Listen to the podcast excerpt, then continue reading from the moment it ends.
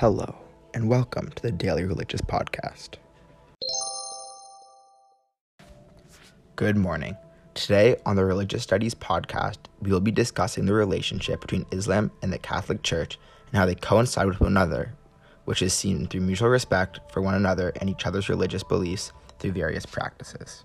To start off, I would like to talk about where they stood in the past.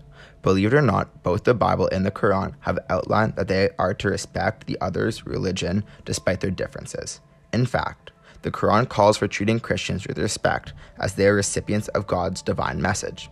The Roman Catholic Church also has mutual respect for Muslims and their beliefs.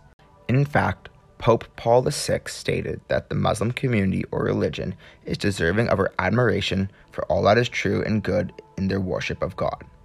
What makes the relationship between Christianity and Islam so special is that Muslims believe that out of all other religions, only Christianity and Judaism are reserved some respect as they follow the Abrahamic tradition, which compared to every other religion is supposedly regarded as expressions of human ignorance and an unwillingness to submit to Allah.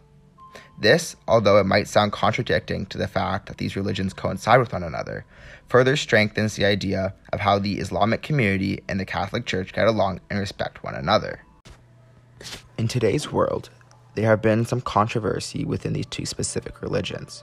A large factor contributing to this would be terrorist attacks from those who are Muslim or Islamic against nations such as America that are mostly Catholic. This raises various problems as it makes those within each religion feel a type of disrespect and hatred towards the other.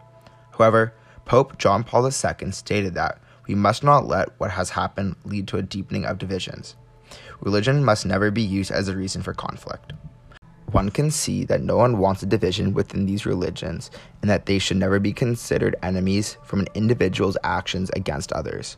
Overall, both religious groups want to work with one another and are currently trying to figure this out. Now, although these religions are different, as each religion is, it is their similarities that bring them closer together, ranging from being monotheistic and Abrahamic religion to fasting and prayer. Islam and the Catholic Church do not have complete opposite standings. Despite these differences, both the Catholic Church and Islam have their similarities.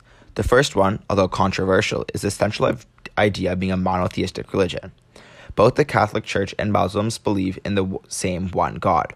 However, what makes this controversial is that Muslims think of Christianity as praying to three gods, being the Father, the Son, and the Holy Spirit. This is, however, untrue but hard to understand from other religious views.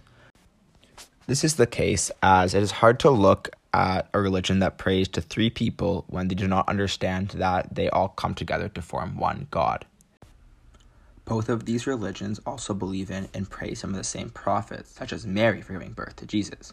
However, what makes these two religions so similar is the idea that they are both Abrahamic religions. This means that they both have the prophet Abraham as an important aspect to each of their religious histories and backgrounds. Referring back to before, this is what makes the Islamic community respect both Christians and Jews. So, after all of this, one may ask, how do these religions truly work within one another? The answer is quite simple.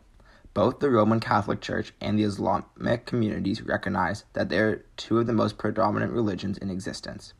This being said, they also recognize how important it is that they remain friendly with one another, despite not agreeing with all of their beliefs and practices. This shows strong willpower between these two religious groups and can be seen as just another reason how they get along with one another.